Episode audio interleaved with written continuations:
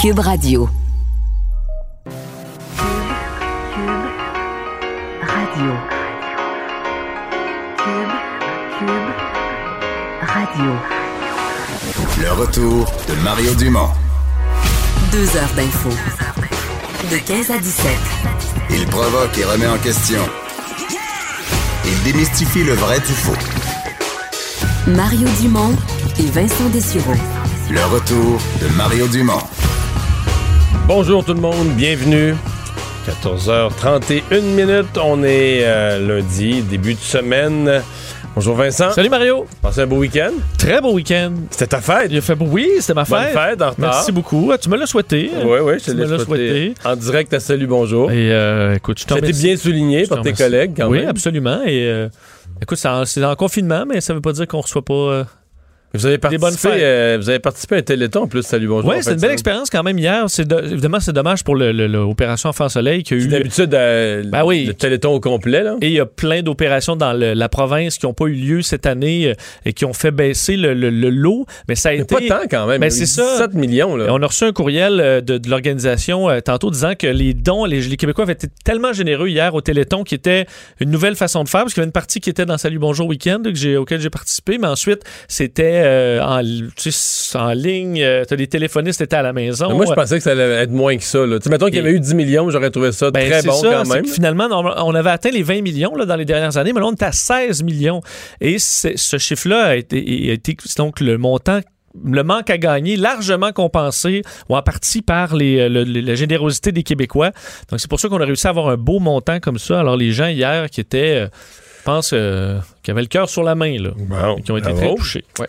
Et euh, ben euh, pour nous rendre de bonne humeur, puisqu'on est dans le positif, le bilan qui continue. euh, je suis toujours prudent parce qu'évidemment, le, le- le dimanche, c'est le bilan du samedi, le lundi, c'est le bilan du dimanche, là, de la veille. Et il y a toujours un petit peu moins de cas les journées de fin de semaine, mais quand même, les chiffres commencent à être vraiment petits. là. Oui, et surtout qu'il y, a- il y a quand même une baisse aussi dans le nombre de tests. On a l'impression qu'on cherche un peu les gens à tester, mais ça veut pas dire pour autant que les chiffres ne sont pas effectivement en forte baisse.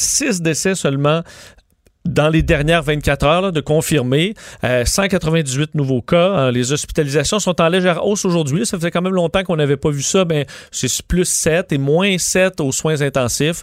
Donc, quand même, on a, euh, on voit que la courbe là, au Québec descend, euh, elle descend vite. Euh, on vous rappelle qu'on était encore, je comprends qu'il y avait des décès qui dataient un peu, là, mais dans les 60, même 80 décès la semaine prochaine.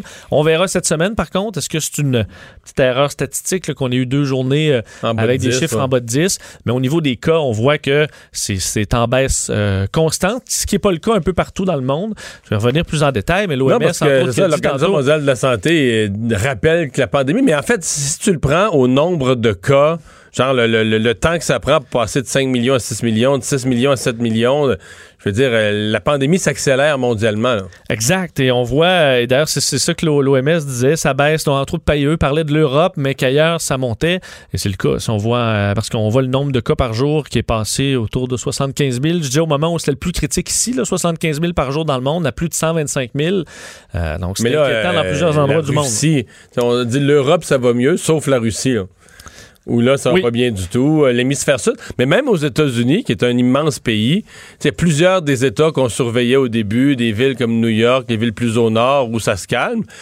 Mais au sud, euh, ça va pas super bien aux États-Unis. La Floride, c'est en forte hausse. L'Arizona, le Texas. euh. On disait qu'en Floride, il y avait beaucoup plus de tests et que le nombre de tests qui sortaient positifs était en baisse par rapport au nombre de tests. là. Mais euh, on essaie de trouver du positif. Mais quand tu as 1000 nouveaux cas dans une journée, c'est parce qu'il y a de la COVID qui se promène. Là. Oui, oui. En Et 24, alors, heures, en 24 heures de test, tu sors 1000 nouveaux cas. Et veut, veut pas, les, les manifestations vont quand même tester euh, Le système. le- le là, ouais. système là, présentement. Et si on a un bon cas ou si au contraire ça continue de descendre malgré les manifestations, ben, on aura une réponse que on peut relâcher. Là. Ouais. Mais tu vois, ce matin, la docteure Quash là, euh, me disait en ondes qu'elle, quand même, elle a regardé les images, puis elle dit dehors. D'abord, elle était impressionnée que tout le monde porte le masque, là, avec des exceptions près, mais c'est. C'est presque tout le monde. C'est presque tout le monde. oui. Fait qu'elle dit tout le monde avec le masque dehors. C'est quand même pas si pire au niveau risque. Là. Puis, tu sais, en même temps, les gens sont tassés, mais sont, sont tassés, mais pas tant que ça. Ils sont pas embarqués les uns par-dessus l'autre comme dans un show rock où tout le monde veut être euh, le plus proche possible de la scène. Là. Tu sens que tout le monde fait attention pour garder. Du euh, mouvement, souvent. T'as pas le 2 mètres, là, mais tu sais, t'as t'as une petite distance dehors, le masque. Mais ceux qui déjà sont rébarbatifs là, au confinement puis au fait que leurs entreprises sont encore fermées, là, hier, euh, il y avait de la, il y avait même de la colère là, chez certains. Ah ouais, Ils disaient, ça OK, vient ben là, alors on verra Ben, dans les parce que là, prochains jours. comprends, jusqu'à là, aujourd'hui, là, ils on va y revenir dans un instant, là, mais ils ont permis les rassemblements intérieurs. Mais tu sais que, mettons, les rassemblements intérieurs, quand ils étaient interdits, t'as des couples qui pouvaient pas se voir, là. Tu sais, je veux dire, euh, quelqu'un, je connais quelqu'un que son conjoint est au Saguenay-Lac-Saint-Jean, puis ils se voyaient, c'est des gens qui se voient pas, évidemment, ils vivent pas ensemble, là, mais ils se voyaient une fin de semaine sur deux, c'était une vie de couple à distance, là, mais ça existe. Et là, ils pouvaient plus se voir. Puis là, tu dis, OK, nous, on peut pas se voir à deux, mais là, ils se voient, eux, à 10 000. Oui. Ou comme voir euh, ta grand-mère euh, malade, là, par exemple. là. Ouais. Euh, tu te dis, Mm. OK, ben ça, c'est quand même important, là. mais je peux pas. Parce que je peux aller marcher. Alors oui, ça, ça fait une certaine, une certaine Bon, parlons-en. Donc, Oui. les rassemblements intérieurs. En fait, ce qui était permis là, sur la terrasse va maintenant être permis à la table de la cuisine si jamais il pleut. Oui, M. Legault, qui, euh, je pense que les chiffres, les chiffres l'ont rassuré quand même euh, beau- beaucoup là-dessus. Là.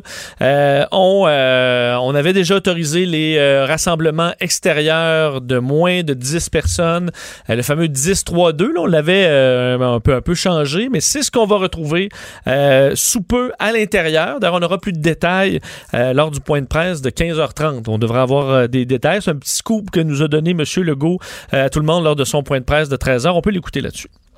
Mais quand on regarde les cas, quand on regarde les hospitalisations, quand on regarde les décès, c'est vraiment très encourageant, surtout dans le cadre que, au cours des dernières semaines, on a déconfiné un certain nombre d'activités. Donc, ça nous permet d'aller une étape plus loin. Je pense qu'on est rendu à l'étape euh, euh, d'ouvrir euh, les rassemblements familiaux, les amis en petits groupes euh, à l'intérieur. On l'a fait à l'extérieur. On est rendu à le faire à l'intérieur. Alors, euh, c'est ça, le 10-3-2, 10 personnes, euh, 3 adresses maximum et 2 mètres. Mais on s'entend une fois que T'es dans la rendu un groupe dans la maison, je pense qu'on Ouais. va... euh, Puis les trois adresses maximum, on a fini par savoir que c'était une recommandation et non, pas- et non pas la loi comme le reste. là. Exact. Alors, euh, et d'ailleurs, M. Legault dit oui, ça va ressembler à ça, parce qu'il a été questionné. Si tu le 10-3-2, il a dit à peu près ça. Alors, on verra le fin détail euh, tantôt, tout en parlant des restaurants, parce qu'évidemment, on s'attend, et on va, M. Legault l'a confirmé, là, à, à des détails sur le déconfinement de la restauration euh, un petit peu plus tard aujourd'hui. Et euh, M. Legault a commencé son point de presse en parlant du, du sujet là, du week-end et des derniers jours, euh, le dossier du euh, racisme, à la suite, entre autres, de la manifestation à Montréal, mais également à Sherbrooke, Québec, hier, à plusieurs endroits. Euh, manifestation pacifique, il faut dire, à peu près partout au Québec. Et M. Legault, qui en a quand même parlé pendant plusieurs minutes, disant que c'est un devoir de lutter ensemble contre le racisme, a même fait une référence à, disons, un, moment important de, l'histoire du Québec, parlant d'évolution tranquille. Je vous le fais entendre là-dessus. Comment se fait qu'en 2020, il y a encore des personnes euh, qui remettent en question l'égalité de tous les êtres humains? Et c'est choquant, puis euh, faut pas juste faire des beaux discours, faut agir. Vous savez, au Québec, on a eu euh, ce qu'on a appelé la Révolution tranquille. Je pense qu'on est dû au Québec pour une évolution tranquille. Monsieur Legault qui s'était dit, euh, fait qui s'est dit préoccupé par entre autres certains euh, récits de collègues, euh, dont euh, Lionel Carman qui, en a raconté même sur nos ondes des histoires donc euh, qui où ils ont vécu des moments donc de, racisme au Québec. Il veut Monsieur Legault faire des consultations pour adopter des politiques contre le racisme. Au niveau de la manifestation, se dit quand même inquiet là, du côté santé publique de la manifestation, donc ne, ne les encourage pas, mais a choisi de ne pas les interdire. Il comprend qu'il y a un ras-le-bol chez une partie de la population, alors il a décidé de ne pas interdire ces, euh, ces marches et ces manifestations dans les derniers jours.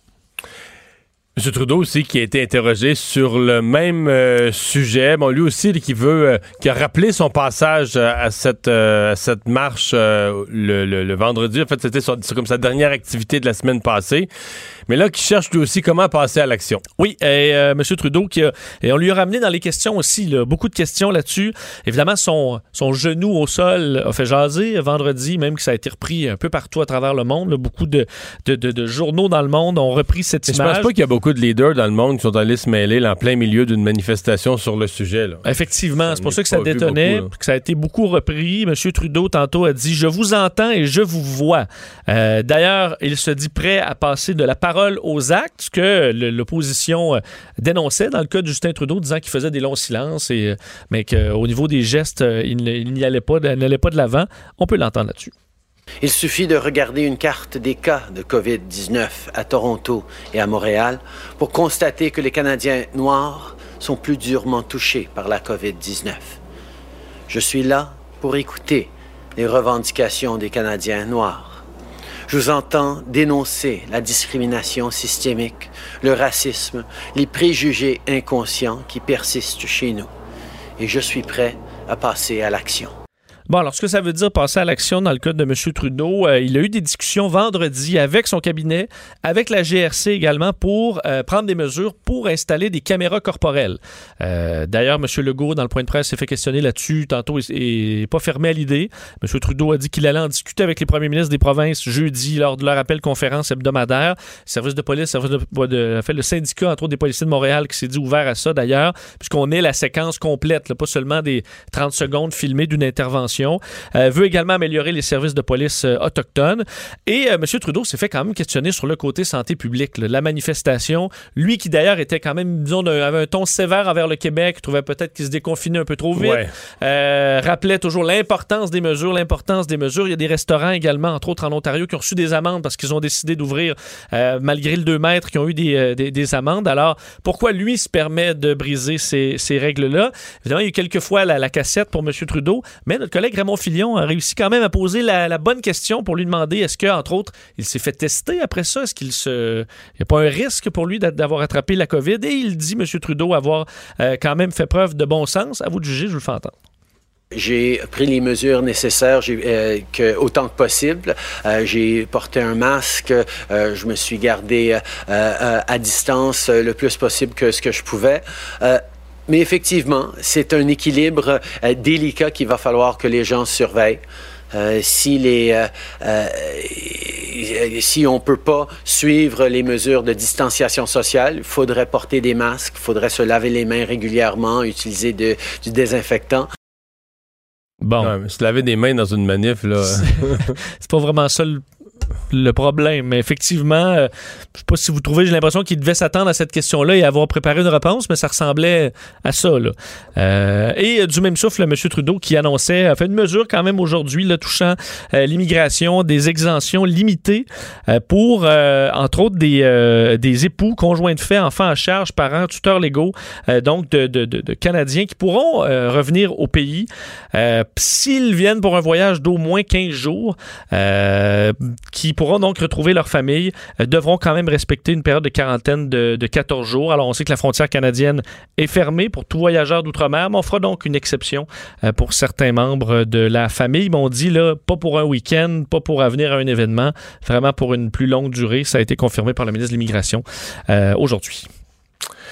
Parlons euh, de cette euh, annonce qui a été faite ce matin par la ministre Mélanie Joly. Elle était avec la mairesse et le ministre Fitzgibbon. Euh, de l'aide pour les PME, mais vraiment pour les PME de Montréal. Oui, aide de 50 millions de dollars pour les petites et moyennes entreprises. En fait, Montréal, quand même, est un cas particulier parce qu'évidemment, ça a été plus long. Le confinement, d'ailleurs, qui est toujours en cours pour plusieurs entreprises. Monsieur Fitzgibbon, le, le, ministre de l'Économie et de l'Innovation, était aux côtés de la ministre fédérale du Développement économique, Mélanie Jolie, de la mairesse de Montréal, Valérie Plante, pour parler de, ce, euh, de, cette aide supplémentaire. Je veux entendre M. Fitzgibbon justement sur le côté euh, caractéristique de Montréal.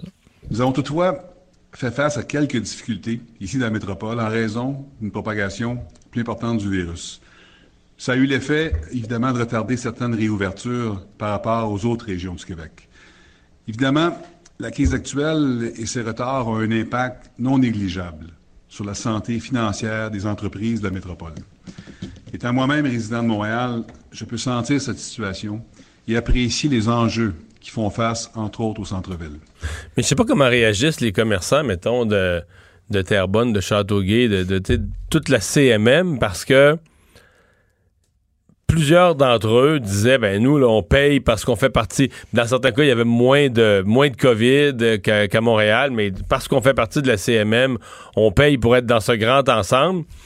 Et là tu te dis OK quand c'est pour des interdictions là on est couvert on fait partie de la Oui. CMM mais quand c'est pour donner des subventions Là, On y est plus. Là, on y est plus. On est, c'est plus la CMM, là, c'est l'île de Montréal, la ville de Montréal. Bon, ce matin, à ça, Mélanie Joly m'a répondu, ouais, mais les autres, ils ont autre chose. C'est Développement économique Canada. L'aide va être disponible, arrive par un autre chemin. Je suis pas en mesure de vérifier est-ce que c'est aussi généreux, puis est-ce qu'il va y avoir un programme conjoint du genre, puis tout ça. Mais ma première réaction un matin, c'était, ouais, moi, si j'avais, si j'avais une petite entreprise, là, puis qui était située euh, dans le 450, un peu éloigné, là, Oui, des fois, la frontière de là où Ah ouais. c'est permis, là, Puis là, tu vois tes concurrents euh, qui. Tes concurrents opèrent, ouverts. tout est fermé parce que toi, tu, tu fais partie de la CMM. Puis là, tout à coup, euh, il y a une aide, là, Montréal, 50 millions. Puis là, il dit, ah non, tu fais, pas- là, tu fais plus partie. Là, c'est juste Montréal. Oui, c'est en plus, plus, c'est plus le Grand Montréal. Pour l'aide, c'est juste Montréal. Puis il doit en avoir qui, qui sont frustrés quelque part. là. Et euh, c'est un 50 millions, donc euh, 30 millions fédéral, 20 millions au provincial, euh, qui euh, sera donné sous forme de prêt, il faut dire, euh, jusqu'à 40 000 Donc, euh, des prêts, euh, ça ne pourra pas sauver nécessairement tout le monde parce que les, les dettes, dans certains cas, ont explosé. Et aussi, euh, bonification de l'aide euh, d'urgence aux propriétaires commerciaux. Alors, un montant pour, on sait, là, compenser les pertes des propriétaires. Et là, il y a comme un peu une entente. le locataire va payer seulement 25% de son loyer. Le propriétaire va en demander seulement 75 et sera dédommagé par euh, les deux paliers de gouvernement. Alors, on met de l'argent là-dedans pour euh, soulager un peu la pression pour les propriétaires et les locataires. On va revenir, Vincent, sur cette notion là, qui a été annoncée aujourd'hui de, des rassemblements intérieurs. Euh, on va en parler avec Maître Denis Galland, avocat du- au sein du cabinet euh, Roi Bélanger, mais qu'on a connu surtout comme euh, au bureau de l'inspecteur général à Montréal. Maître Galland, bonjour. Eh, bonjour, M. Dumont. Euh, ça commence à être compliqué. Tantôt, on parlait en ondes, par exemple, des couples, euh, des couples des fois reconstitués, mais qui n'habitent pas dans la même région. là. Monsieur habite à Québec, madame habite à Montréal. Euh, il y avait l'habitude de se voir une fin de semaine sur deux, quelque chose comme ça. Et là, depuis le début de la pandémie, ils étaient illégaux de se voir. là. Je pense bien qu'il y en a qui ont triché, mais moi, j'en connais qui n'ont pas triché, qui ont été trois mois sans se voir. Euh, c'est quelque chose... Effectivement, j'ai pas triché moi non plus. Ça fait trois mois que j'ai pas vu ma mère qui, qui a Ouais. 92 ans. Donc, Ben, c'est ça. euh, c'est ça. Donc, euh, effectivement. Et, et ce qu'il faut regarder aussi, c'est que ce sont des, des, des, des directives de la santé publique, bon, qui ont, qui ont pris la forme de décrets, qui sont en vigueur là, depuis le 13 mars, qui ont été con- reconduits de 10 jours en 10 jours. Et qui ont Et force de loi. et qui ont, mais qui ont force de loi, c'est-à-dire qu'ils ont force de loi par rapport à la loi sur la santé publique. Parce que c'est un ordre ou une directive de la santé publique. Bon, en vertu de la loi sur la santé publique, il peut y avoir des amendes là, salées, comme vous le savez, là, de, de, de 1500 dollars jusqu'à, de- si je me souviens bien, à peu près 5000 dollars pour euh, les contrevenants. là. Donc, effectivement, puis comme je l'ai déjà dit, d'ailleurs, euh, je l'ai déjà dit euh, publiquement, c'est-à-dire que euh, il y a des trous, il y a des flous dans cette loi-là, mais dans le fond, ce qu'on veut, c'est pas des lois à caractère criminel. Ce qu'on veut, c'est que ça soit suffisamment dissuasif pour que les gens respectent les consignes de la santé publique, pour, pour si on veut s'en sortir de cette pandémie-là, qu'on veut pas retourner dans une deuxième vague bientôt. Là. Ouais. Euh, tout ce que vous dites, là, avait une logique plus facile à accepter pour les gens quand on a eu le grand coup de frein. Là. Euh, on Oui. voit ça, on voit l'Italie, on voit l'Espagne, on veut pas que ça nous arrive, puis là, on se dit, voici ce qu'il faut faire, puis le gouvernement nous donne des directives claires. Quand on entre dans les grandes phases de déconfinement, puis quand on autorise une manifestation de 10 000, tu sais, le couple qui peuvent pas se voir à deux, puis envoie 10 000 dans le centre-ville dans une manif, ils, ils se mettent à appeler des lignes ouvertes, là. Absolument. Puis euh, je, suis, je suis le premier à, regarder, à regarder ça et ils m'ont dit, euh, on se dit, on se pose la question suivante, mais euh, qu'en est-il? Puis on voit que bon, c'est impossible pour les policiers de faire euh, de faire respecter là, euh, les directives de la santé publique. Puis effectivement, ça commence à jouer sur le moral du monde. C'est pour ça qu'on s'aperçoit qu'il y a des nouvelles annonces qui ont été faites là aujourd'hui même là, pour mm. déconfiner davantage M. Dumont. Diriez-vous que les policiers ont, ont, administré ça de façon générale, mais ont administré ça intelligemment? Euh, ont essayé d'avertir les gens, de les convaincre, ont donné surtout des contraventions. Ce qu'on m'a raconté aux gens qui étaient têtus ou qui, qui, niaisaient les policiers ou qui étaient dans un party et ils voulaient pas se disperser, mais que ça a été quand même géré euh, intelligemment dans l'ensemble?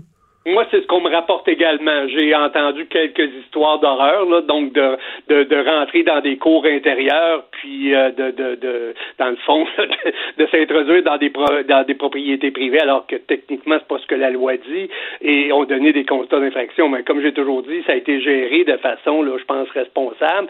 Euh, et euh, pandémie ou pas pandémie, je veux dire, les chartes n'ont pas été mis en veilleuse pendant ce temps-là.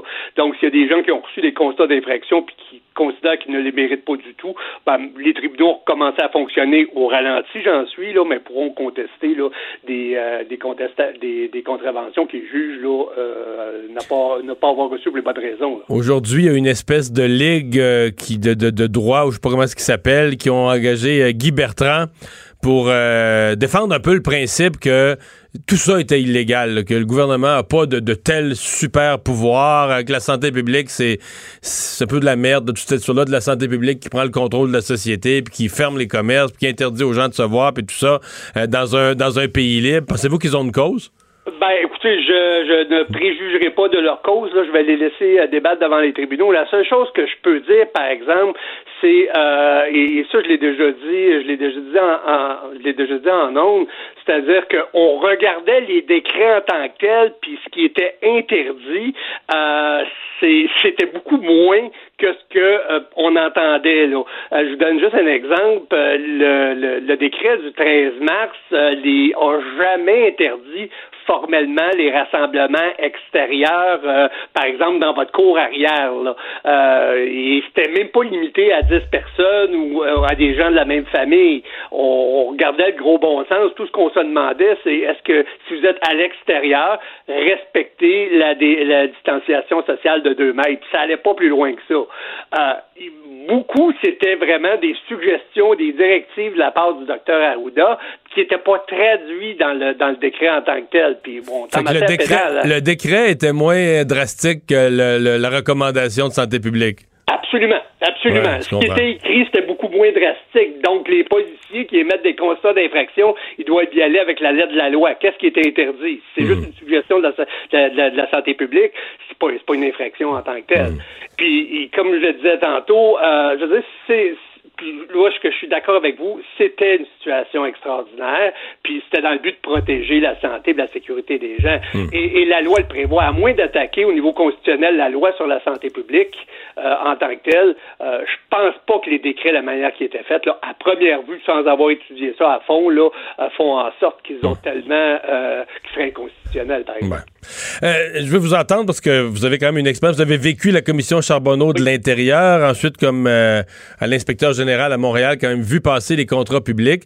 Euh, ce projet de loi qui va faire ça va être le gros sujet de la semaine, le projet de loi 61, le gouvernement du Québec qui veut accélérer les processus pour réaliser une coupe de 100 projets, euh, d'écoles, d'hôpitaux, de routes, de, de transports en commun, peu importe, mais accélérer les expropriations. Bon, il y a l'environnement qui soulève une question, mais il y a aussi la question des attributions de contrats.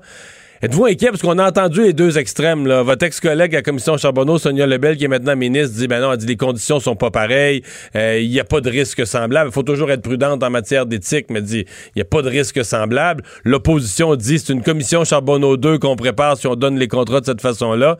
Euh, qu'est-ce que vous voyez là-dedans, dans la façon que c'est rédigé? Ben moi, c'est moi j'ai plusieurs craintes pour les avoir vues. Moi, la manière que c'est rédigé, vous savez, euh, la loi compte 54 articles, il y a une annexe qui contient 202 projets, puis à la toute fin de la loi, ce qu'on appelle dans les dispositions diverses et finales, à partir de l'article 50, ce qu'on dit, c'est que la loi sur les contrats publics et la réglementation qui est prise en vertu de la loi sur euh, les contrats des organismes publics euh, va faire en sorte qu'elle ne s'appliquera pas si le gouvernement, sur recommandation du Conseil du Trésor, propose des conditions qui sont différentes. Et en plus, un peu plus loin, ce qu'on dit, c'est que le, gouvernement, les donneurs d'ouvrages publics auront une immunité.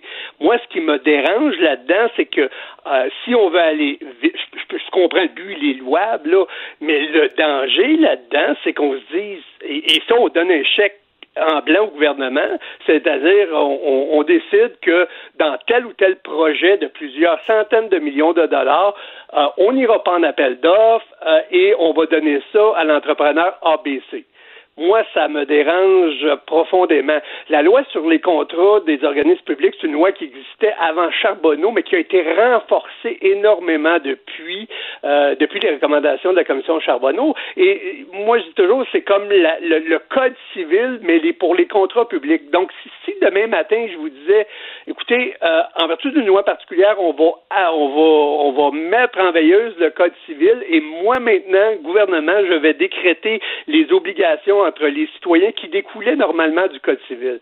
Il y a vraiment une grosse problématique avec ça. Ma crainte également à vouloir aller trop vite, c'est-à-dire, euh, bon, et ça, je l'ai vu dans le passé, là, c'est pas, euh, c'est pas, c'est pas quelque chose que, que, euh, que j'invente, mais à chaque fois qu'il y avait, par exemple, des investissements massif d'argent public pour les infrastructures. Par la commission Charbonneau, je veux dire, la majorité des, des contrats qui étaient en collusion à Montréal, c'était des contrats qui venaient du programme des infrastructures du gouvernement fédéral. Donc, euh, vous voyez que euh, qu'à chaque fois qu'on a un gros plat de bonbons, ben, je veux dire, on peut tenter, où il y a de l'homme, il y a de l'homme. c'est plus tentant. Et moi, c'est ça, moi, c'est ça le risque que je vois, vouloir aller trop vite euh, dans ce cas-là. Et le problème, c'est qu'on est toujours dans le passé. Quand je vous dis à la commission Charbonneau, on, retournait 15 ans en arrière, et où est-ce que j'ai vu, où est-ce qu'on a pu avoir du succès, c'est quand on était, moi, excusez-moi l'anglicisme, M. Dumont, mais quand on était live. C'est-à-dire, à la Ville de Montréal, ça, je l'ai fait pour certains contrats que je considérais qu'il y avait une dépense, mettons, en matière d'asphalte, une de grosses dépenses dans un été pour refaire des rues, refaire la beauté des rues, moi, j'avais mis en place au bureau de l'inspecteur général ce qu'on appelait du live monitoring. Et euh, ce qu'on faisait avec ça, c'est qu'on faisait de la surveillance. On n'est pas, on, est, on était des enquêteurs, là, euh, pas, pas, des, pas des ingénieurs, mais on allait voir si, par exemple, euh, on regardait le devis, si, par exemple, il y avait des couches de correction à faire, ben si c'était si c'était fait ou ce n'était pas fait, puis on en faisait rapport au conseil de ville. Moi, ce que je Mais en direct mais en direct. Donc, prenons la chance qu'on a là ben, la chance, c'est-à-dire le, les projets qu'on a actuellement, où est-ce qu'on va dépenser des milliards en argent public, Peut-on s'assurer de faire une surveillance? Je vous donne un exemple. Euh, au lendemain, puis ça, je l'ai vu quand j'étais allé aux États-Unis au cours d'inspecteur général, euh, au lendemain du, euh, des attentats terroristes du 11 septembre, ils ont l'argent massif qui venait pour la reconstitution du sud de Manhattan, c'était géré par ce qu'on appelle le Port Authority. Et ce qu'ils ont fait, c'est qu'en même temps, ils ont prévu des équipes de monitoring pour faire de la surveillance continue pour ces travaux-là, effectivement, parce que c'était beaucoup d'argent. Peut-être une suggestion de ce que l'opposition pourrait demander en pareille euh, circonstance. Merci beaucoup d'avoir été là. Ça fait plaisir. Au revoir. Denis Galland, avocat au sein du cabinet euh, Roi Bélanger. Euh, parlant d'avocats, en cours aujourd'hui, il devait y avoir la reprise du procès de Gilbert Rozon. Oui, et ça n'aura pas lieu. Ce sera remis. En fait, la, ça devait recommencer ce matin, mais la date avait été prise au mois de janvier. Là. Alors, évidemment, le monde a changé euh, depuis. Alors, ce matin. La, justice a pris du retard ben, aussi pendant quelques mois. Là. Exact. Alors, dans ce temps-là, ben, tout le monde sort son agenda, puis on essaie de trouver euh, où il y a de la place. Et euh, ben, ça, ça, se retrouve au, à la mi-octobre. Alors, quatre jours à la mi-octobre pour ce procès. On sait que le fondateur de Juste pour rire est accusé de viol. Le vieux lexique des, des, des, années 70 dans son on parle d'accusation euh, pour des événements qui seraient survenus à Saint-Sauveur en juin 1979. Et comparution, il y a quelques minutes, de l'ex-policier Derek euh, Chauvin Oui. Minnesota. extrêmement suivi, euh, évidemment, à travers les États-Unis, le policier américain, l'ex-policier, il faut dire américain, Oui. accusé du meurtre euh, de George Floyd. On parle d'homicide volontaire sans mé- préméditation, alors au deuxième degré, où il peut écoper une peine de 40 ans dans son cas. Bien, audience qui était organisée par vidéoconférence aujourd'hui. L'ancien agent, donc de 44 ans, est détenu dans une prison à haute sécurité. Euh, alors, ça s'est fait dans une salle d'audience d'un tribunal de Minneapolis via euh, vidéo. Et euh, on établit sa caution à 1 250 000 qu'on a baissé à 1 million s'il suit une série de règles. Et si, évidemment, quelqu'un... là, un million. Ben, il pourrait toujours À y avoir que, à moins quelqu'un... que son syndicat de, de- le bac, mais sinon, ça. Ou quelqu'un aux États-Unis euh, qui Ah, déciderait d'aider. Idéologiquement, ouais. Exact. Mais dans des cas comme ça, faut dire, euh, c'est pas parce que tu fais juste payer que la personne sort. À ce moment-là, si la personne paye, là, il y a des audiences pour déterminer si c'est si on l'accepte ou pas. pas, je comprends. Exact. Et euh, faut dire que le procureur général du Minnesota dans ce dossier-là disait le procès sera pas facile, c'est pas gagner d'avance d'un côté comme de l'autre. Évidemment, si aux États-Unis, euh, parce qu'on a une vidéo, mais ça dit pas tout. De l'autre côté, on va faire valoir les, entre autres, des problèmes médicaux euh, que, que George Floyd avait déjà. Alors, évidemment, si jamais il est innocenté, on peut s'imaginer ce que ça pourrait causer aux États-Unis. On n'en est pas là, alors ça commençait aujourd'hui. Et Derek Chauvin, lui, son euh, George Floyd, son corps aujourd'hui, qui était en chapelle ardente à Houston, au Texas, on attendait aujourd'hui le près de 10 000 personnes qui euh, peuvent passer. On voit les files euh, assez impressionnantes à l'église de Fountain of Praise, alors que ses funérailles seront célébrées demain avec Ouais, les proches seulement. Il est originaire de, de Houston. Exactement.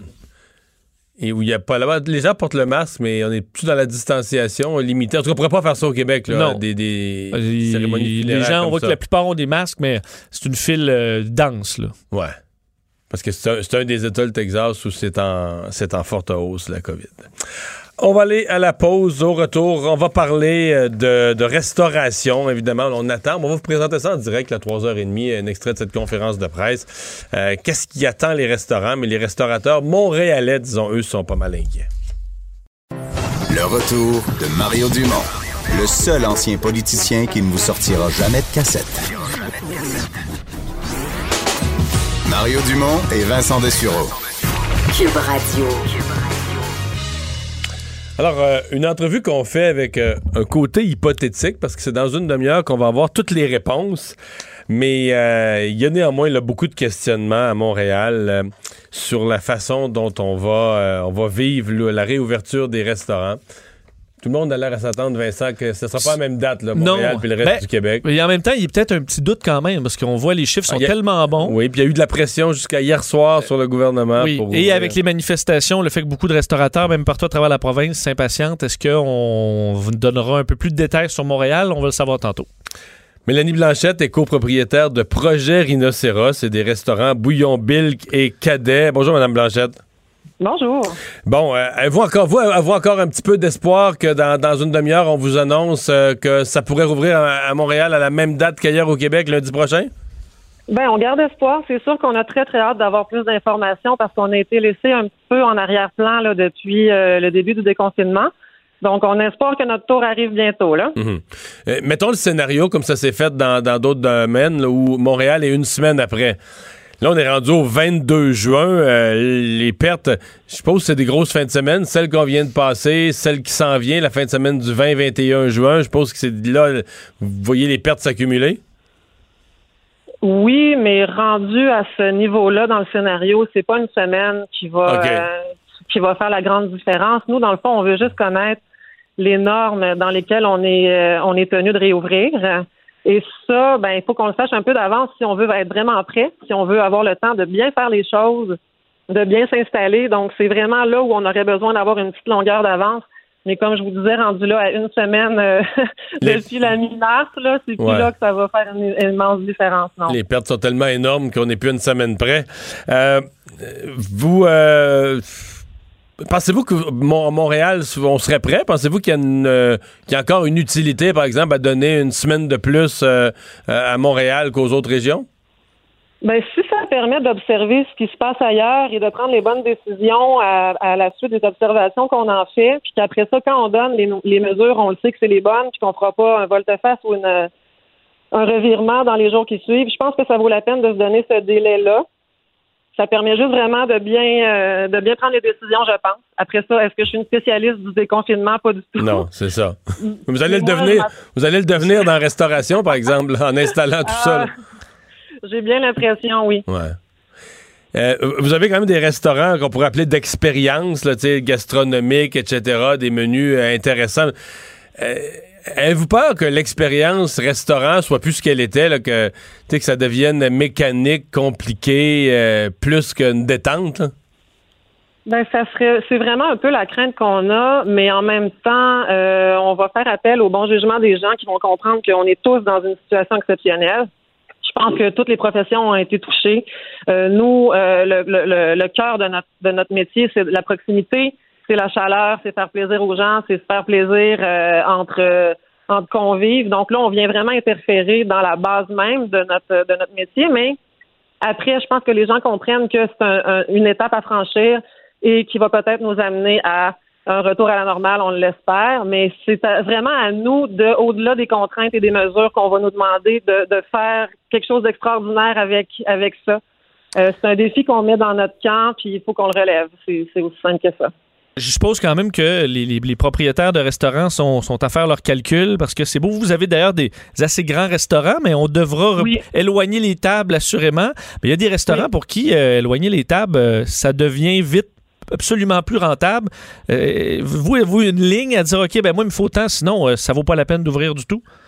Ben, nous, c'est certain qu'on a très hâte d'avoir euh, justement les mesures avec lesquelles on devra réouvrir, euh, ne serait-ce que pour savoir combien d'employés on doit rappeler au travail. Ensuite de ça, il faut qu'on effectivement qu'on évalue les nouveaux euh, les nouveaux coûts d'opération avec la distanciation. Euh, je suis consciente que nous, les superficies des restaurants nous permettent peut-être une longueur d'avance et je trouve ça extrêmement dommage pour les gens qui avaient des petits restos où l'âme est très palpable. C'est des projets, des, c'est des, c'est des projets de vie de gens, puis on espère qu'ils vont passer à travers eux autres aussi. Puis ça, c'est vraiment malheureux parce que je pense que s'en sortir tout seul, c'est pas une victoire. Il faut qu'on soit plusieurs à s'en sortir si on veut que la scène gastronomique, ça rayonne à Montréal. Donc, autant les petits que les grands joueurs devraient, euh, j'espère, réussir à s'en tirer là, sans trop de sans trop de contre-coups. Mais c'est sûr qu'on attend vraiment qu'est-ce qu'on attend de nous. Puis on attend aussi avec ça un discours qui soit rassembleur puis positif parce que le succès là, de, de, de la relance va passer vraiment par la confiance du public. Mhm. Donc, c'est pas c'est pas tout là, de nous permettre de la réouverture. Il faut qu'on dise aux gens que ben nous, on est des professionnels, puis on est vraiment là pour leur offrir la sécurité, mais aussi le plaisir auquel ils ont droit. Ouais. Euh, parlons un peu de, de positionnement géographique parce qu'il y a de l'inquiétude au centre-ville. Bon, vos restaurants sont pas au centre-ville, mais ils sont quand même au pourtour du quartier des spectacles. Moi, je pense une fois sur deux que je suis allé chez vous, là, je pense que j'allais voir un spectacle après. Là, il n'y en a plus de maison symphonique, de, de place des arts, euh, de, de, de Non, théâtre exact. du Nouveau Monde. Euh, tout ça va être fermé peut-être pour un certain temps. Est-ce que Mhm. ça vous inquiète s'il n'y a plus de vie dans le centre-ville, s'il n'y a plus de touristes, euh, s'il n'y a plus de quartier des spectacles avec des spectacles, euh, que même rouvert, il y a plus autant, s'il n'y a plus autant de monde qui circule, qu'il n'y a plus autant de monde dans vos restos? Ben c'est certain que nous on est on est vraiment liés au quartier des spectacles puis à la proximité des différents euh, salles de concert à Montréal puis l'orchestre puis tout ça. Donc quand ça l'a arrêté, quand les représentations ont été arrêtées, on l'a senti immédiatement. Donc c'est certain certain que on est avec euh, avec ces, ces conséquences là, là de par notre localisation. Mais en même temps, on avait la chance d'avoir une clientèle qui est aussi la nôtre et qui n'est pas nécessairement euh, chez nous pour la proximité des salles de spectacle. Donc, on mise sur eux. On espère qu'ils vont qu'ils vont venir nous voir parce qu'ils aiment notre produit, qu'ils aiment l'offre qu'on qu'on propose. Puis, de toute façon, euh, je vous dirais qu'avec la plus petite capacité, ben tous les gens Ouais. qu'on n'a pas, ça, ça revient un peu là à dire que euh, on n'est pas capable non plus d'accepter autant de gens qu'on le faisait dans le temps du festival de jazz ou pendant les francopholies, tout ça. Donc, ça, ça va être la même expérience, mais à petite échelle. Il faut juste que les gens aient envie de sortir, il faut que les gens aient envie de, de venir nous visiter. Euh, S'il n'y a plus de raison qui les amène dans le centre-ville, puis c'est le cas de beaucoup, beaucoup d'acteurs, justement, euh, dans le secteur, euh, les tours à bureaux qui sont vides, les gens qui travaillent à la maison, c'est des gens qui, qui devront miser sur une clientèle de soutien, je dirais peut-être au début, euh, plus Hmm. que de, de- le tourisme et le, le rythme auquel on est habitué d'opérer. hein. Parlez-moi, vous n'êtes pas, euh, vous êtes pas resté à rien faire, là. vous n'avez pas chômé quand même pendant ces semaines-là. Vous avez développé un projet avec du, du, du prêt à manger, le projet Rhinocéros? Oui, exact. Décrivez-moi ce que, ce que ça fait, là.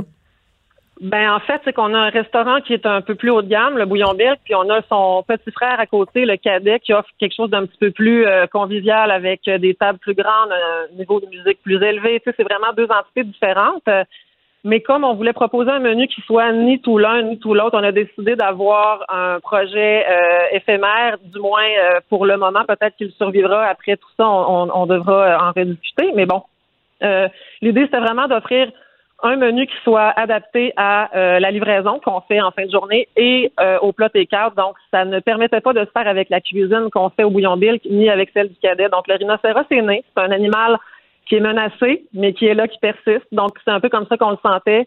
Et, euh, et ça permettait aussi d'avoir... Donc, vous livrez des repas chaque soir? Oui, ben c'est ça. On fait sept jours par semaine. On a la possibilité de venir chercher sur place au cadet de 11h à 20h. Sinon, on livre en fin de journée de 5 h à, 7 h là, dans, le, dans le secteur de Montréal. On voit effectivement des restos qui font leur propre livraison. Euh, il y avait un dossier dans le journal ce matin, Uber Eats, qui selon, euh, et les autres, là, qui selon plusieurs restaurateurs chargent beaucoup trop cher. Pensez-vous que c'est le cas? Est-ce que le gouvernement devrait euh, limiter un peu les tarifs de services de livraison du genre?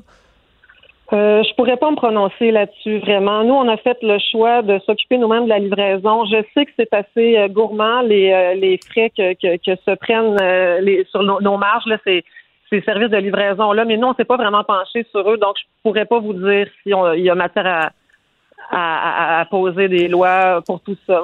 Ça nous faisait travailler, ça nous faisait travailler, ça faisait travailler nos employés. Donc c'est sûr qu'on privilégie nos propres employés là, dans, dans des situations comme celle qu'on vit actuellement. Madame Blanchette, merci de nous avoir parlé, puis on vous souhaite la meilleure des chances. On vous souhaite des bonnes nouvelles dans les prochains jours. Merci infiniment. Juste des oh, nouvelles. Juste des nouvelles. Ah oui. bye bye je vous le rappelle, donc on va vous présenter ça en direct. On va en savoir plus long sur les restaurants. Semble-t-il qu'on pourrait même donner une date pour les bars. Donc on pourrait avoir trois dates. Les restaurants à Montréal, les restaurants hors Montréal, les bars. Peut-être qu'il y aura juste deux dates aussi. Mais tout ça va être connu dans une vingtaine de minutes et on va vous le faire entendre. On s'arrête. Le retour de Mario Dumont. Joignez-vous à la discussion. Appelez ou textez. 187 Cube Radio. 1877 827 2346. Alors, euh, le, Prince le Prince Andrew, euh, Vincent, qui est euh, ben, encore dans l'eau chaude, évidemment, avec l'affaire Epstein, qui, bon, là, il y a vraiment deux versions des faits. Les Américains disent, ah, on veut l'interroger, il collabore pas du tout.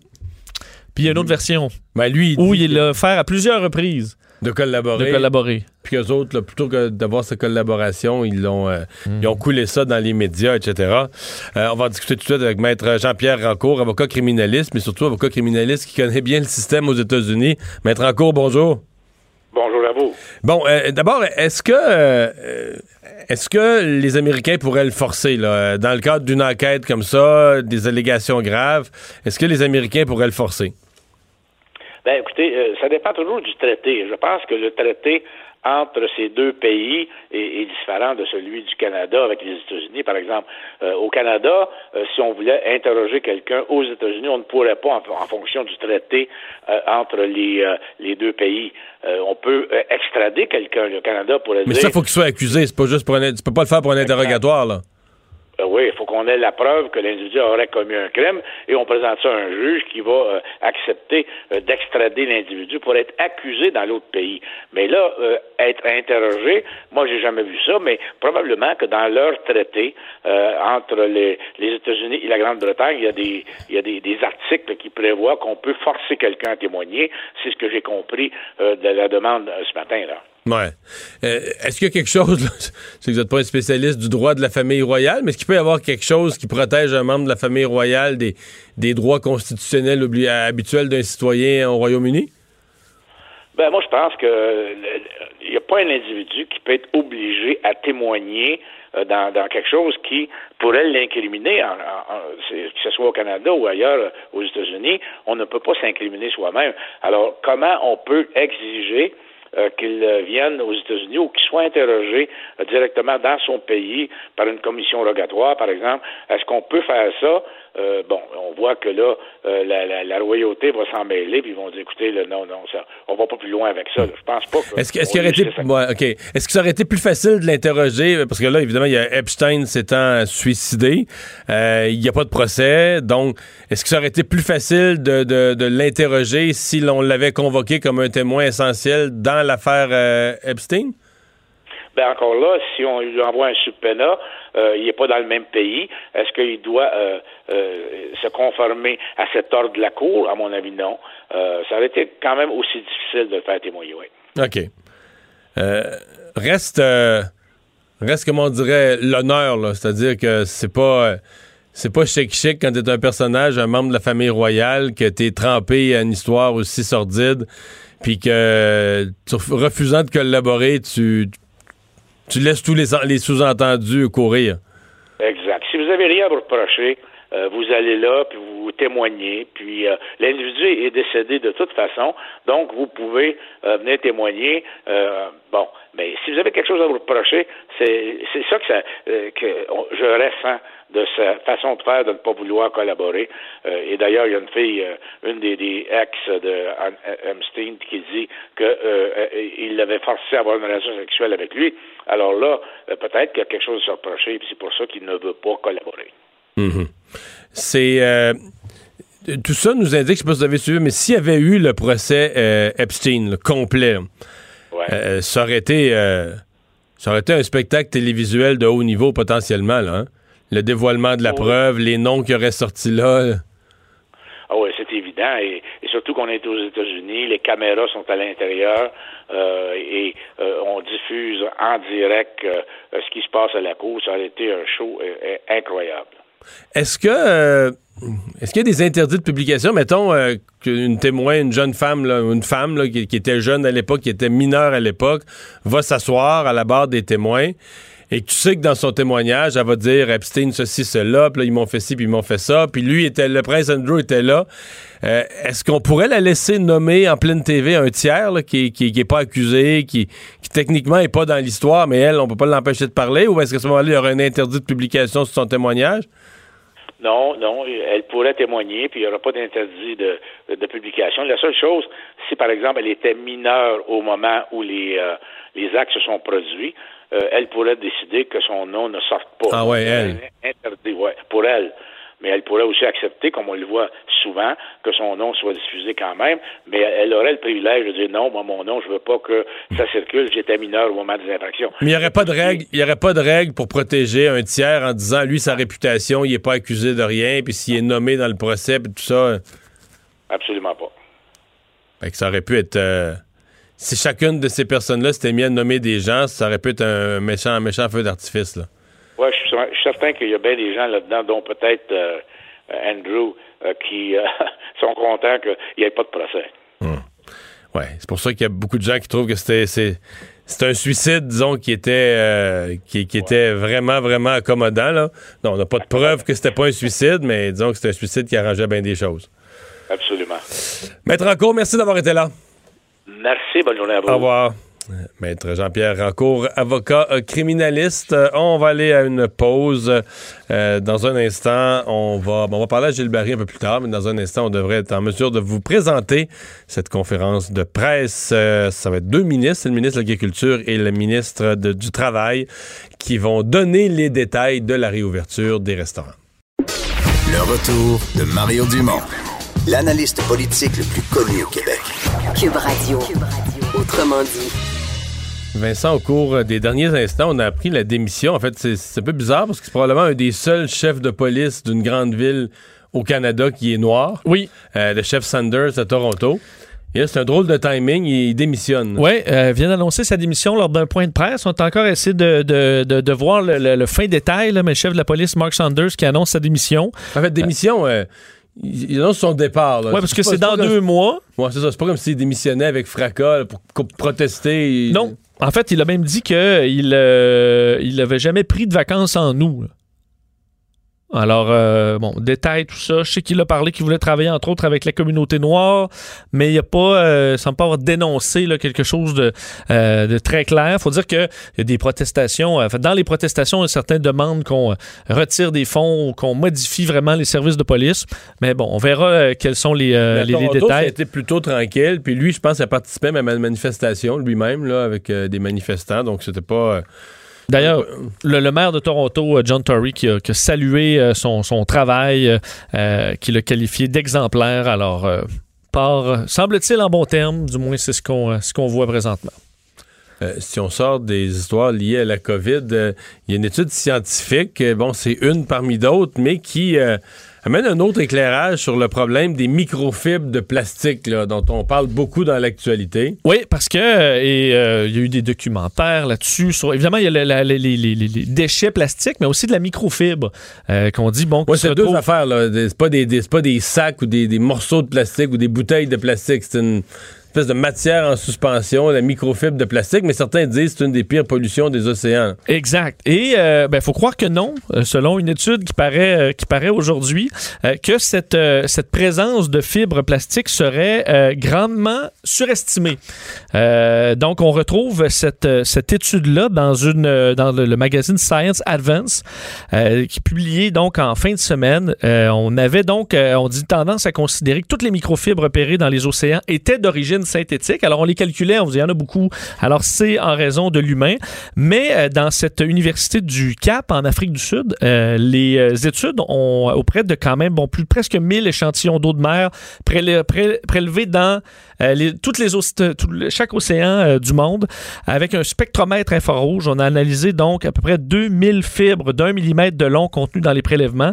Et ce qu'on se rend compte, c'est que donc seulement 8,2% d'entre elles étaient des fibres plastiques en nylon ou polyester, tandis que 80% étaient constituées de cellulose, donc essentiellement du coton. Euh, alors du coton et l'autre 12 Et donc, c'est d'origine- d'origine animale, de la laine. Mais c'est d'origine naturelle dans ces deux cas-là. Ben exact. Dans, dans- écoute, 91, presque 92 euh, c'est euh, naturel. Alors, ça change quand même la donne sur l'échantillon complet du coton naturel et de la laine naturelle. Euh, on dit euh, c'est une découverte étonnante car près du, des deux tiers des textiles fabriqués de nos jours sont synthétiques.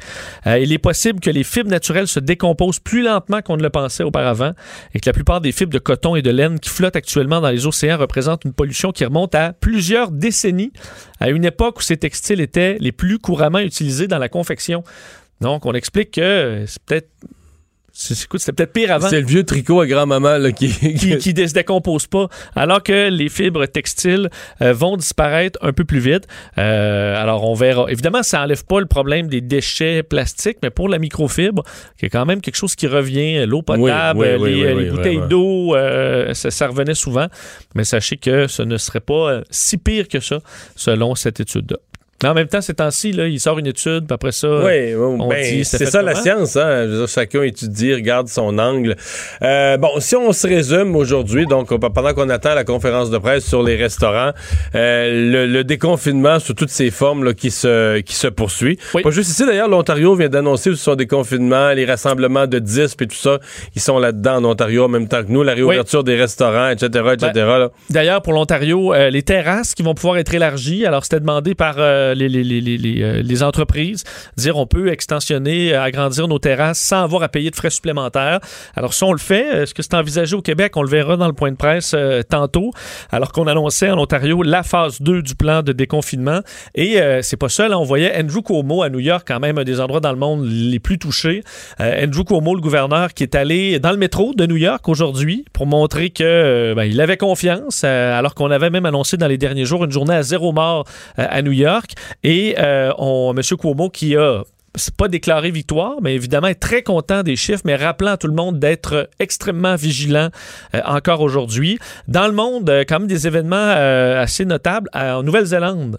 La Nouvelle-Zélande, là, dans les C'est le dernières premier heures, pays sérieux avec plus de COVID. zéro. Eux, ils restent 14 journées consécutives. Parce qu'il restait quelques personnes en confinement, là, donc en quarantaine, euh, et euh, on a terminé les dernières quarantaines dans les dernières heures. Alors, la Nouvelle-Zélande, on ouvre là, mais on ouvre toutes. là. On n'a plus de cas. Alors, euh, même le que sport- 14, 14 journées consécutives de zéro cas. là. et euh, même le, le rugby, évidemment, très populaire en Nouvelle-Zélande, un peu comme notre hockey chez nous. Mais là, ils ont- sont quand même pris avec le problème des aéroports. C'est-à-dire qu'il faut plus que personne voyage. Tu es à zéro cas jusqu'à temps que personne voyage ou que tu es extrêmement discipliné, mais plus que discipliné, que tu es, un dictateur au niveau des quarantaines quand les gens reviennent. Oui, c'est sûr qu'ils ont l'avantage d'être euh, isolés. Euh, évidemment, il y a comme projet de faire un pont euh, touristique avec l'Australie.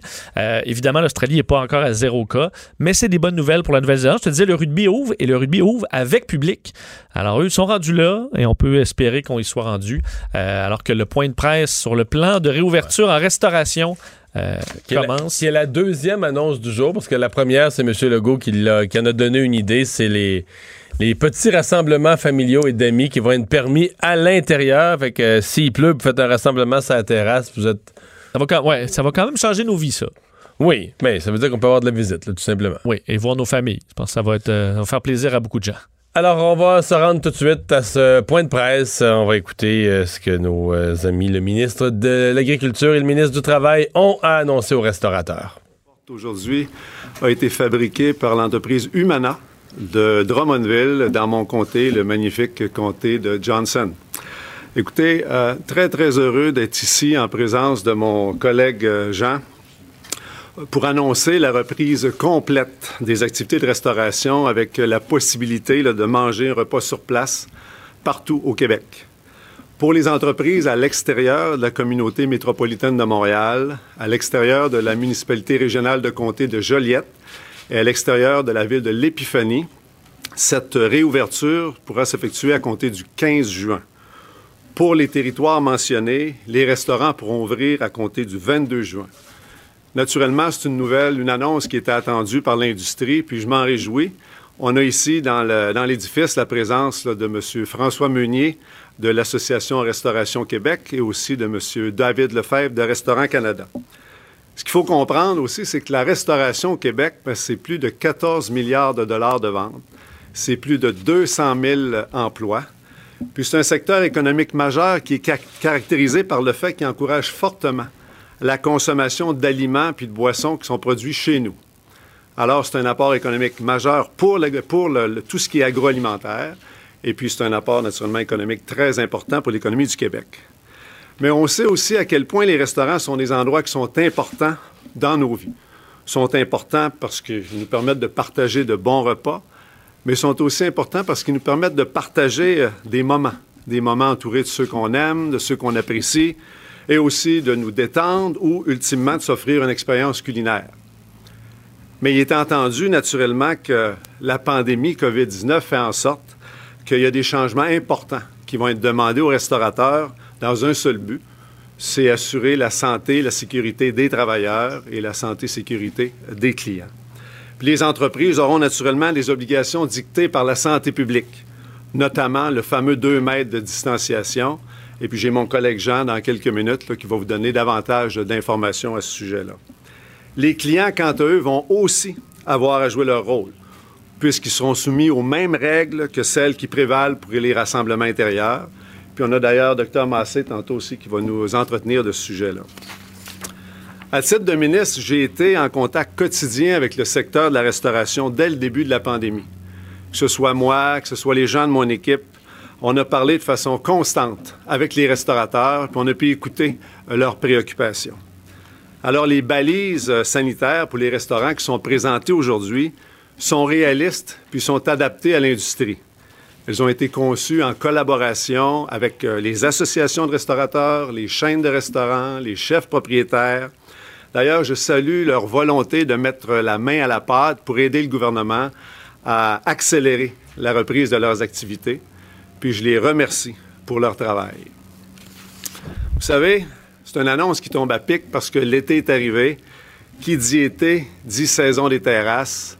Puis on s'entend qu'avec euh, les contraintes qui vont être appliquées au niveau de, des places à cause de la distanciation, ben, il va y avoir moins de, moins de place à l'intérieur des restaurants. C'est dans un contexte comme ça où il est très important de- de- de tout faire pour que l'utilisation des terrasses puisse être maximisée pour les restaurateurs. Alors, je suis bien heureux d'annoncer que ma collègue euh, Geneviève Guilbeault, ministre de la Sécurité publique, euh, s'est entendue avec euh, la Régie des alcools, des courses et des jeux pour que celle-ci offre un assouplissement pour que les propriétaires de restaurants puissent modifier, agrandir ou bien obtenir l'autorisation d'exploiter temporairement un permis d'alcool sur une terrasse dans le contexte de la COVID-19. Tout ça, naturellement, avec l'accord des municipalités. Et puis, les vérifications des demandes vont être faites de façon diligente, de façon euh, accélérée. Ces mesures-là viennent s'ajouter aux allègements réglementaires qui ont été présentés par mes collègues Guilbeault et Fitzgibbon jeudi dernier à l'Assemblée nationale sous forme d'amendement au projet de loi 61 pour la relance économique. Ces allègements-là visent à permettre aux restaurants, aux restaurateurs d'offrir un service plus adapté aux attentes de la clientèle de 2020. Il serait donc permis, si le projet de loi était adopté, de livrer de l'alcool pour accompagner des aliments par des intermédiaires comme Uber Eats ou Dash, par exemple. Il serait aussi permis que ces boissons aient un prix différent à la livraison qu'en salle à manger. Et de plus, il ne serait plus requis de servir euh, obligatoirement un repas pour permettre la vente des boissons alcooliques au restaurant. Ça, c'est des exemples, si on veut, qui démontrent que le, le gouvernement était à l'écoute des besoins des restaurateurs et puis que le succès de l'industrie nous tient à cœur. C'est l'écoute et la collaboration entre le gouvernement et les membres de l'industrie au cours des dernières semaines qui ont vraiment mené vers ces modifications-là. Évidemment, ben, ce qu'on souhaite, c'est la collaboration de nos collègues à l'Assemblée nationale euh, pour, faire en sorte qu'on puisse donner aux restaurateurs les meilleures conditions pour assurer le, le- le succès de leur reprise. Alors, la mise en œuvre des nouvelles normes sanitaires vont demander un effort considérable de la part des restaurateurs, mais connaissant leur fibre entrepreneuriale, on n'a pas de doute qu'ils vont faire preuve de créativité puis de capacité à s'adapter pour pouvoir respecter les exigences de santé et puis de sécurité. Une chose qui est certaine, c'est que les clients vont être au rendez-vous pour soutenir leur restaurant préféré. Parce qu'aider une entreprise d'ici en se faisant plaisir, au soleil, sur une terrasse, sortir de la maison le temps d'un repas, ben, il n'y a pas grand monde. Je vois M. Beauvais là-bas, là, il n'y a pas grand monde qui ne rêve pas aujourd'hui de pouvoir aller à son restaurant du coin. Là. Alors, écoutez, une sortie au resto, ben, c'est sûr que c'est bon pour le commerce local, mais ça va l'être encore davantage pour le moral. Alors, je vous remercie, puis je cède la parole à mon ami Jean. Merci, André. Alors voilà, vous avez entendu l'annonce. Ben oui, on a bien hâte d'aller au restaurant. Donc, euh, pas de nouvelles pour les bars. Non. Parce qu'il y avait cette hypothèse qu'il y a une date qui aurait peut-être été plus lointaine, mais une date qui soit donnée pour les bars. Moi, qu'elle soit donnée par un autre ministre, mais ça m'étonnerait. Et M. Arruda, tantôt, euh, disait euh, c'est pas impossible qu'on ouvre euh, éventuellement, mais il semblait très flou sur, euh, sur la date. Alors, euh, attendre. donc, restaurant comme prévu lundi prochain dans. ben, là, c'est rendu compliqué. C'est le Grand Montréal plus Joliette, la MRC de Joliette, plus la ville, la ville de l'Épiphanie. C'est- L'Épiphanie, c'est voisin de la MRC de Joliette, c'est juste à côté, mais donc une espèce de zone dans l'anodière qu'on qu'on a euh, qu'on a mis dans les mêmes conditions sanitaires que Montréal. là. Et donc, euh, à l'extérieur de tout ça, 15 juin, ce qui était attendu. Et on a ajouté Montréal une semaine plus tard, fait pour toute Montréal-Joliette, Épiphanie, euh, 22 juin. Euh, et on, on, on parlait des terrasses juste avant. Là, ben, ils ont, on a fait la même chose qu'en Ontario, c'est-à-dire on assouplit les règles pour agrandir, pour s'installer une terrasse. ce qui veut dire, à mon avis, qu'exemple, là, en région, là, euh, parlons de Laurent Prou, là, qui, qui disait qu'il y a un grand stationnement. Là. Tu mets des tables sur, le- sur Les le tables, lui, il parlait même de mettre un chapiteau. Là. Tu sais, pour agrandir, faire de l'espace, faire euh, le soir, là, que ça puisse veiller plus tard quand il fait beau dehors, puis tout ça. C'est une bonne idée. Fait qu'il va, probablement qu'on va corder un peu plus les autos dans le stationnement, puis on va garder une partie du stationnement pour faire une grande terrasse. C'est sûr qu'effectivement, se bâtir une terrasse en bois ça peut être compliqué en quelques jours, mais Ouais, si mais tu parce peux en mettre disait- autour euh, ouais. sur l'asphalte. Mais lui disait les chapiteaux. D'habitude, l'été, c'est la folie. Là.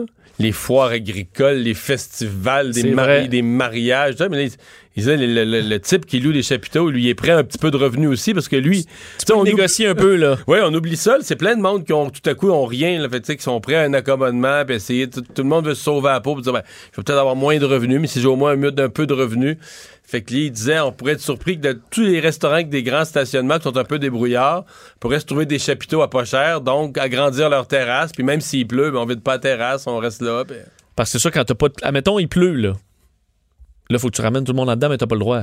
Non, ouais, c'est ça. Ça va quand même être compliqué. Là. Ça ramène tout le monde chez eux. Tu dis, ouais, allez-vous-en chez vous dans votre voiture. euh, attendre la fin de l'ondée. Et euh, 200 000 emplois quand même dans le million. On vantait l'importance de, de l'industrie. Alors, une annonce qui était très attendue. On va à la pause. euh, Gilles Barry est là au retour. Mario Dumont. Il s'intéresse aux vraies préoccupations des Québécois. La santé, la politique, l'économie. Le retour de Mario Dumont. La politique, autrement dit. Et c'est l'heure de la chronique de Gilles Barry. Bonjour Gilles. Bonjour Mario. Et tu veux me parler d'immigration? Ben oui, je vais te parler d'immigration. En plus que j'étais, euh, je suis au Témiscamingue, Oh. alors euh, une patrie, un coin de pays que tu connais aussi, Mario, Mais indirectement. Toi, c'est chez, toi, c'est chez vous, là.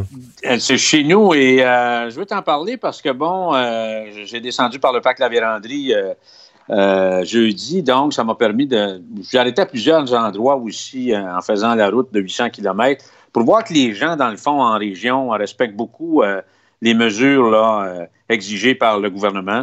Alors, le retour à, à l'école, c'est bien fait. On voit que les gens prennent ça au sérieux. Les masques aussi, quand les gens vont dans des, des lieux de grande surface, alors on porte les masques, la distance est là. alors les gens semblent s'accommoder, bien sûr, euh, de ça. Et je trouve les gens, dans le fond, Mario, très disciplinés. Puis les discussions, les gens sont prêts à faire des sacrifices, sauf que euh, les images de la fin de semaine de ce qui s'est passé à Montréal, ça provoque le monde en disant, moi, je fais des efforts, j'ai perdu de l'argent, j'ai fait des sacrifices. Puis moi, j'étais témoin en fin de semaine sur la, ferme de, ma famille, euh, la ferme d'El Rio, d'un repatriement d'un d'un immigrant guatémaltèque qui partait du Guatemala, puis qui s'en venait à Saint-Eugène-de-Guigue pour euh, donner un coup de main à la ferme d'El Rio. Puis j'ai vu les procédures, les exigences du gouvernement fédéral. Alors, c'est 14 jours de confinement dans une maison. Ils doivent, euh, la ferme d'El Rio doit faire des tests euh, tous les jours sur l'expatrié, l'immigrant agriculteur, et doit remplir un rapport qui va être remis aux autorités fédérales. Donc, puis c'est fait avec beaucoup de discipline puis beaucoup de rigueur, Mario. Les gens sont d'accord de faire ça et euh, on doit payer l'employé pendant 14 jours. Sauf que quand il sort de l'étable de la traite laitière, puis qu'il arrive dans le salon, puis qu'il regarde les nouvelles à LCN, parce qu'il regarde LCN, c'est une bonne nouvelle, euh, les gens sont, sont abasourdis de voir qu'est-ce qui s'est passé à Montréal en fin de semaine. Alors, tu sais... Mais c'est partout en que- Amérique, là. hein. C'est oui, le phénomène. mais Mario, Mario c'est un phénomène. Mais les gens, il faut comprendre que à tous les jours, on rappelle des exigences, on rappelle l'importance, on rappelle qu'il n'y a pas encore de vaccin, Mario. Et je pense qu'aujourd'hui, euh, l'article de Richard Martineau rejoignait, parce que j'ai écouté la conférence de presse de, Justin Trudeau, même les journalistes anglophones dans le reste du pays étaient alignés sur les propos de Richard Martineau en disant vous empêchez euh, un membre de la famille d'assister à des funérailles de ses parents.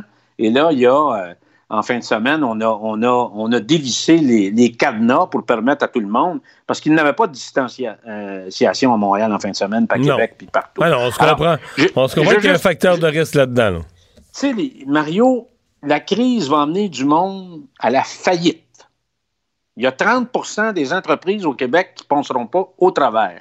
Alors, il y a des gens qui prennent ça au sérieux, puis il y a d'autres qui disent bon, mais là, comme a dit Martineau en fin de semaine, le coronavirus va prendre un break syndical. Alors, c'est pour ça que je voulais te parler d'immigration, Mario, parce que j'ai creusé beaucoup cette affaire-là encore en fin de semaine, puis je demeure à Saint-Rémy dans une zone très maraîchée, une des plus maraîchées du Québec. Et quand je parlais à mes cousins, qui sont la troisième génération, il y a 125 vaches laitières, tu sais ce que c'est c'est une des grosses entreprises agricoles laitières du Québec. La priorité numéro un pour avoir une, euh, une entreprise agricole performante dans le secteur du lait, puis mes voisins dans le maraîcher me disent la même chose, c'est d'avoir une bonne main-d'œuvre agricole. Et cette année, tu dois savoir, Mario, qu'on a moins semé à cause de l'inquiétude d'avoir assez de monde pour récolter. Donc, Mais c'est ce qui est ridicule. là. On fait des discours autonomie alimentaire.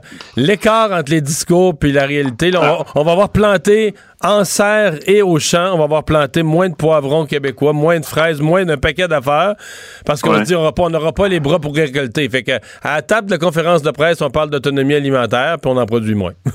Alors, C'est décourageant. Mario, à mes yeux, ça devrait être parce que le premier ministre a réitéré quand même qu'il y avait deux priorités la sécurité sanitaire puis la sécurité alimentaire. Alors moi, je pense qu'au cœur de la sécurité alimentaire, si on veut avoir euh, des produits sur nos tablettes, puis on va être capable de manger, ça nous prend une excellente main-d'œuvre. Et je pense que ça fait 10, au-dessus de 20 ans qu'on fait venir des Latinos euh, au Québec qui s'incorporent. Il y a des gens qui, ça fait 10-15 ans qui travaillent à la même ferme puis qui apprennent le français d'ailleurs, parce que moi, Saint-Rémy, des fois, pour faire le fin-fin, parce que je parle espagnol, je veux les interpréter des choses. Ah, Seigneur, je parle français, tabarnak, poutine, la la la. Et, d'ailleurs, j'ai vu une couple d'entrevues à la télévision des Latinos qui apprennent plus vite le français que certains maires baveux de l'ouest de l'île de Montréal.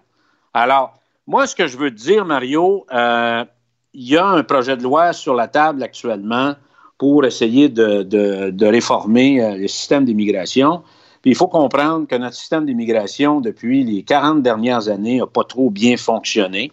Moi, je pense qu'il faut revoir ça de fond en comble. Notre politique d'immigration était d'amener des immigrants et des immigrantes à Montréal.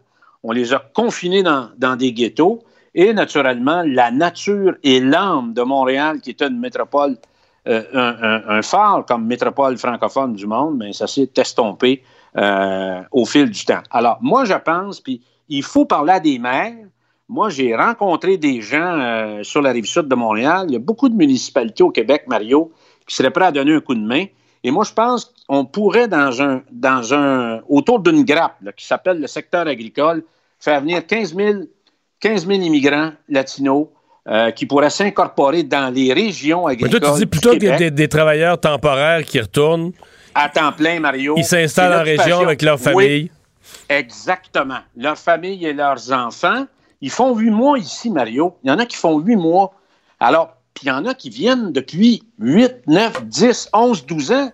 Alors, pourquoi pas les amener avec leur famille? Et ça, je pense que ça répondrait euh, effectivement aux défis qu'on s'est lancés sur la question de la sécurité alimentaire. C'est une contribution exceptionnelle aux municipalités, aux régions du Québec c'est une contribution euh, euh, exceptionnelle à, l'adhésion euh, à la francophonie parce que les Latinos ont beaucoup plus de facilité à apprendre le français. mais en tout moi, ils vont l'apprendre plus vite. Si tu es en région où tout le monde parle français, ben, tu l'apprends plus vite que si tu es dans un quartier où tout le monde parle ta langue, parle latino, parle espagnol. Tu es entre latino tout le monde parle espagnol moi, je vais tellement loin, Mario, parce qu'il y a eu euh, l'entente Colin Couture dans le temps de M. Lévesque, premier mandat. Mais on voit aujourd'hui que c'est encore le gouvernement fédéral qui priorise l'immigration. C'est priorité humanitaire et ensuite, ils font venir les familles.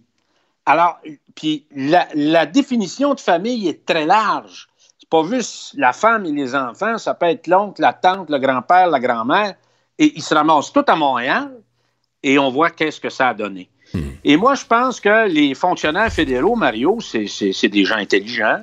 Ils savent qu'avec ça, ben, ça a déstabilisé le Montréal francophone et ça n'a pas nécessairement réglé. Euh, hmm. euh, ça ne rencontrait pas nécessairement les objectifs nationaux et les priorités nationales du peuple québécois. Et moi, je vais plus loin, Mario, en terminant, en te disant ceci. Au lieu de faire un référendum sur le mode de scrutin à la prochaine élection, pourquoi on n'en fait pas un sur 100 des pouvoirs et le contrôle d'immigration, qu'on passe ça au vote populaire au Québec, où je connais déjà le résultat. Et ça, c'est une pièce importante de notre vie collective dans le 21e siècle. Très bonne suggestion. Merci, Gilles. Merci, Mario. Salut. Bonne fin d'émission. Et on va parler sport. On va aller rejoindre Jean-Charles. Salut, Jean-Charles. Salut, Mario. C'est pas de bonheur un peu pour annoncer pas de Coupe Vanier? pas de bonheur dans le sens où euh, au football universitaire, tout le monde est à pied d'œuvre, tout le monde est à l'entraînement. Fait que là, il y, a une histoire de préparation adéquate en vue de la prochaine saison. Et en même temps, il y a une histoire là-dedans de tout le programme des bourses, puis les, les, euh, les bourses de reconnaissance aux athlètes et ainsi de suite. D'autre part, cette décision, elle provient officiellement de l'organisme qui régit le sport universitaire canadien au niveau des championnats canadiens, le U-Sport. Mais est-ce qu'ils avaient le choix, Mario? Les conférences de l'Ontario, de l'Ouest et des Maritimes avaient mis à hache dans la saison 2020 au cours du week-end. Rendu là, si tu veux continuer puis présenter une compagnie, elle, va, être l'équivalent. Tu vas jouer la Dunsmore et la Vanier dans le même match parce que la Coupe Dunsmore récompense le champion québécois. qui ensuite va compétitionner en demi-finale canadienne et éventuellement en Coupe Vanier. Alors, parce que là, il reste uniquement le Québec qui, lui, a pas encore, le, le RSEQ a pas encore, puis je peux te dire que ça brasse, là, de sources euh, généralement bien informées, là. Vendredi dernier, tu as eu pas la moitié d'un meeting euh, impliquant le RSEQ et certains bons euh, du sport euh, euh, scolaire et universitaire, notamment au Québec, parce que là, on se prépare, on est à pied d'œuvre, on continue comme s'il allait y avoir une saison, et le Québec pourrait être la seule terre canadienne à présenter du football universitaire à l'automne. Moi, je me dis, je regarde tout ce qui se passe, tu as vu les manifestations au cours du week-end, de là, là, il n'y a qu'un pas pour qu'on remette du monde dans les gradins pour assister à des matchs. Là. Tu comprends ce que je veux dire? Même si tu as 50, 60, 70 gars par équipe euh, sur les lignes de côté ou sur le terrain, même si on se frappe casque à casque sur la ligne d'engagement, à un moment donné, euh, écoute, on, on porter la visière, tu comprends? C'est l'équivalent d'un masque. Euh, puis on n'est pas loin de la vérité. Là. Le hockey junior, je le rappelle, songe à une reprise devant public au début octobre. Alors, est-ce qu'on aura un calendrier à Mhm. partir du début octobre qui va être amendé? 5-6 matchs, des séries éliminatoires, une Coupe Dunsmore, c'est à voir. Mais c'est pas encore euh, au recyclage. OK. Dans le hockey, euh, une, une alliance pour la diversité qui se, se crée dans la Ligue nationale? Oui, la Hockey Diversity Alliance qui voit le jour avec à sa tête Evander Kane des Sharks de San Jose et Hakim Adiou. Ça, c'est le joueur qui a révélé avoir été victime de racisme systémique de la part de son entraîneur-chef, Bill Peters, à l'époque dans les rangs mineurs. Peters en a perdu son job derrière le banc des Flames de Calgary dans la Ligue nationale. Euh, L'objectif, c'est mettre fin au racisme et à l'intolérance dans le hockey. Et là, jusqu'ici, de ce que je comprends, l'exécutif ne compte que des joueurs ou des ex-joueurs euh, noirs, Mario. Est-ce qu'il a Moi, Piqué Souban? longtemps. Non, il n'est pas dans l'exécutif, pas Ben jusqu'à maintenant. Non. C'est surprenant, hein? Été surpris aussi. Mais j'espère qu'avant longtemps, on va retrouver également des joueurs francophones et des joueurs russes également. Tu sais, il y a beaucoup de, de joueurs d'origine russe qui disent être victimes d'une forme de racisme quand ils s'en viennent jouer au hockey en Don, Amérique. Don Cherry n'a jamais fait de, co- de commentaires euh, racistes Ah, envers les Québécois jamais, francophones ou les jamais, Russes. Ben non. Ben non, jamais. Voyons donc. Et rappelle-toi, Shane Doan qui avait dit toujours la même histoire quand on vient jouer à Montréal. Cap, Bip Bip Frog qui arbitre. On n'est pas bien que ça. Patrice Brisebois qui s'était fait traiter de Bip Bip Frog aussi. Ça avait fait, euh, ben, ça avait pas fait assez scandale à l'époque, mais au moins ça, ça avait remué un peu. Le, le- tu sais, le racisme existe, il est systémique. Moi, je pense que oui, j'y crois. Maintenant, est-ce qu'il est réservé uniquement aux individus noirs? Malheureusement, non. Malheureusement, non. Merci Jean-Charles. À demain, Salut, à demain. Alors Vincent, qu'est-ce qu'on surveille? Ben, rappelez la conférence de presse, c'est toujours en cours où on vient de nous annoncer donc qu'on peut euh, faire des rassemblements à l'intérieur avec un maximum de 10 personnes, trois familles, en fait, trois adresses, donc c'est 2 mètres par adresse. là. C'est nous arranger comme ça, le 2 mètres. Et euh, rouverture des restaurants euh, à l'extérieur de Montréal le 15, à l'intérieur le CMM le 22. Et pour les bars, les bars pourront ouvrir s'ils euh, offrent de la nourriture. Alors, reste à voir quel type de nourriture, mais ils pourront en offrir, alors que pour les restaurants, ils peuvent offrir juste de la boisson. À suivre. À suivre. Merci Vincent, merci à vous. Dans un instant, on se retrouve avec l'équipe de LCN. Cette émission est maintenant disponible en podcast. Rendez-vous dans la section balado de l'application ou du site cube.radio pour une écoute sur mesure en tout temps. Cube Radio, autrement dit. Et maintenant, autrement écouté.